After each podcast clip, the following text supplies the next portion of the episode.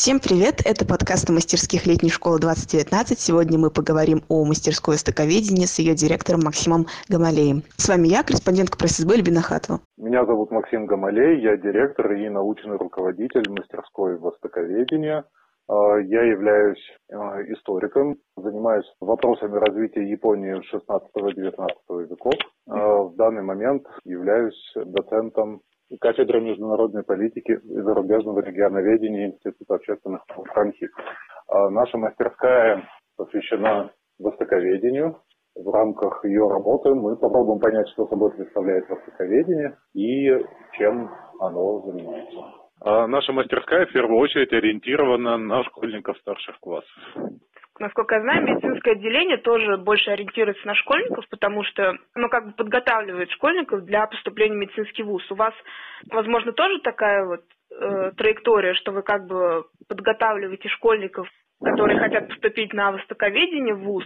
Вопрос тоже не такой однозначный. Uh-huh. И, наверное, здесь стоит в целом сказать об образовательных целях мастерской и о наших целях в том числе. Угу. Но вот если говорить непосредственно о практическом аспекте, а, то да, это в первую очередь мастерская, а, которая призвана помочь определиться с выбором будущей профессии. Угу. Востоковедение как область профессиональной деятельности требует достаточно длительной и сложной подготовки. А, конечно, здесь не было бы некорректно сравнивать это, например, э, с э, квантовой физикой или тем же самым медицинским образованием, которое занимает очень много лет и требует очень большого труда. Но тем не менее, для эффективного овладения профессией необходимо, например, потратить не очень много времени на изучение восточного языка. То есть вы сталкиваетесь с системой письменности, отличной от той, к которой вы привыкли, угу. со словарем отличным от того, к которому вы привыкли. То есть никаких там латинских, греческих корней в восточных угу. языках вы не найдете. Да. То есть все слова нужно учить заново, как говоря. И грамматика, сама логика организации высказывания зачастую очень сильно отличается от тех, к которым мы привыкли. И на овладение им действительно нужно потратить огромное количество времени и приложить много труда.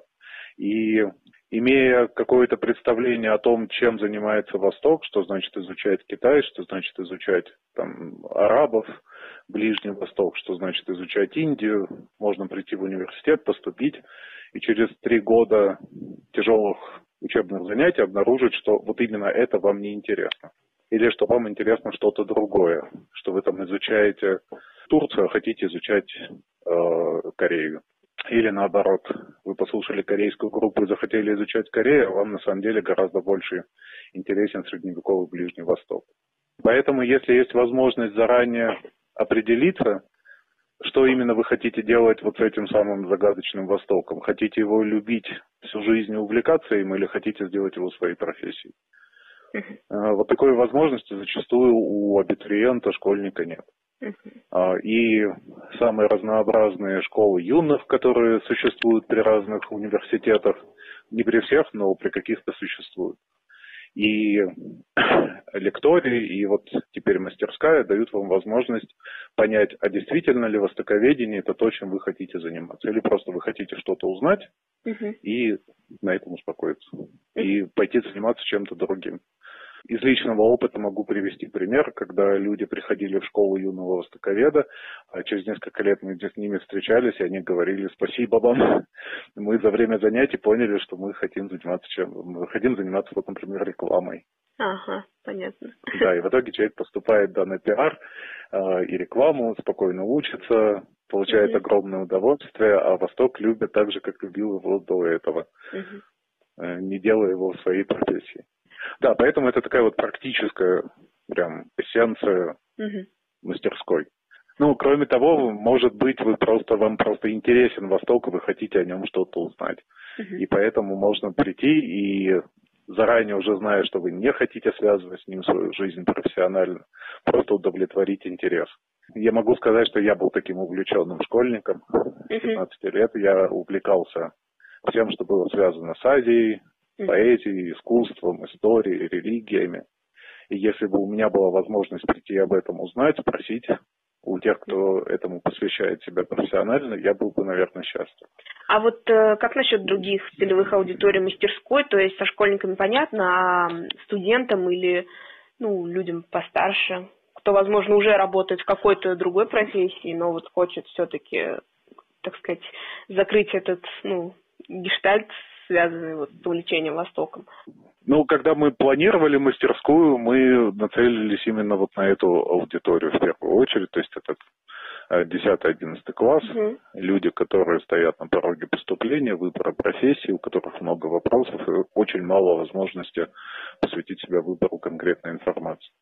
В наших требованиях не была определена внешняя граница, и если людям старше будет интересно заниматься вместе со школьниками, угу. То мы готовы в каком-то виде рассмотреть эти предложения.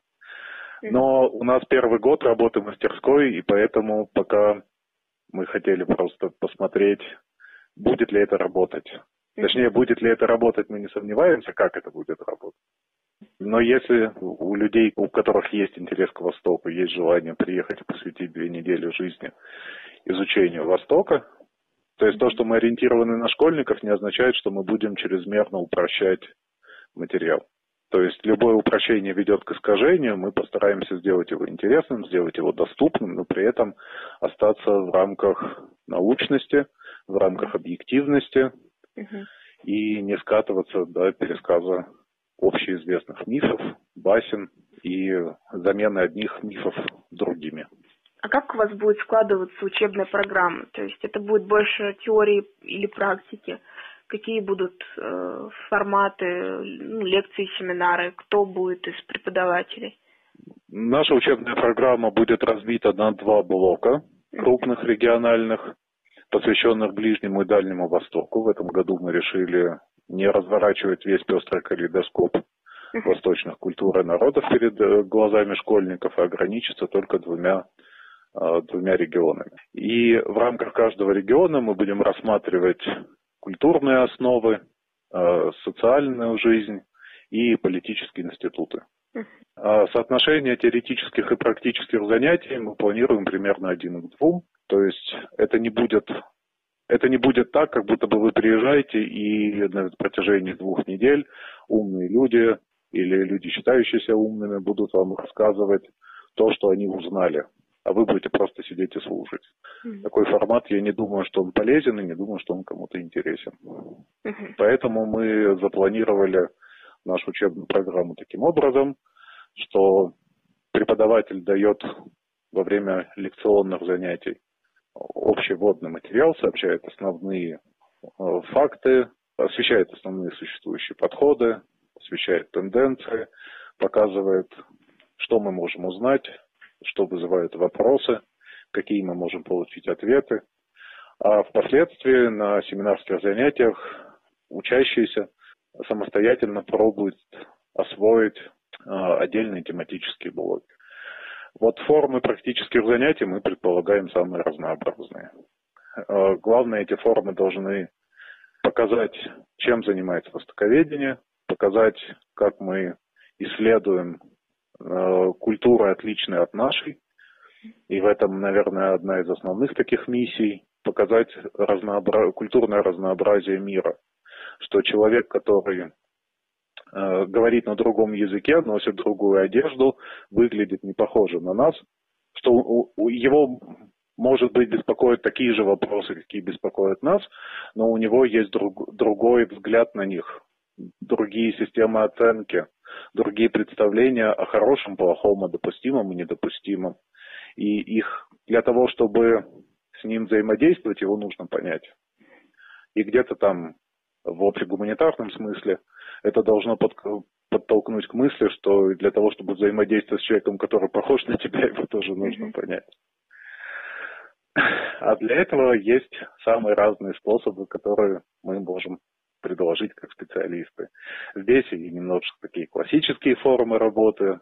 Мы попробуем почитать тексты, в переводе, безусловно, но это будут немного исторические тексты, немного философские тексты, немного тексты, посвященные религиозно-философским системам. А, попытаемся понять, как работают правовые системы, как работает то, что мы называем обычно традицией, как прошлое и настоящее связаны в жизни восточных обществ. Параллельно мы попробуем какие-то игровые формы освоения материала, попробуем проектные игры, изучая политику. Возможно, в планах есть э, что-то вроде театральных игр при изучении древней истории и мифологии.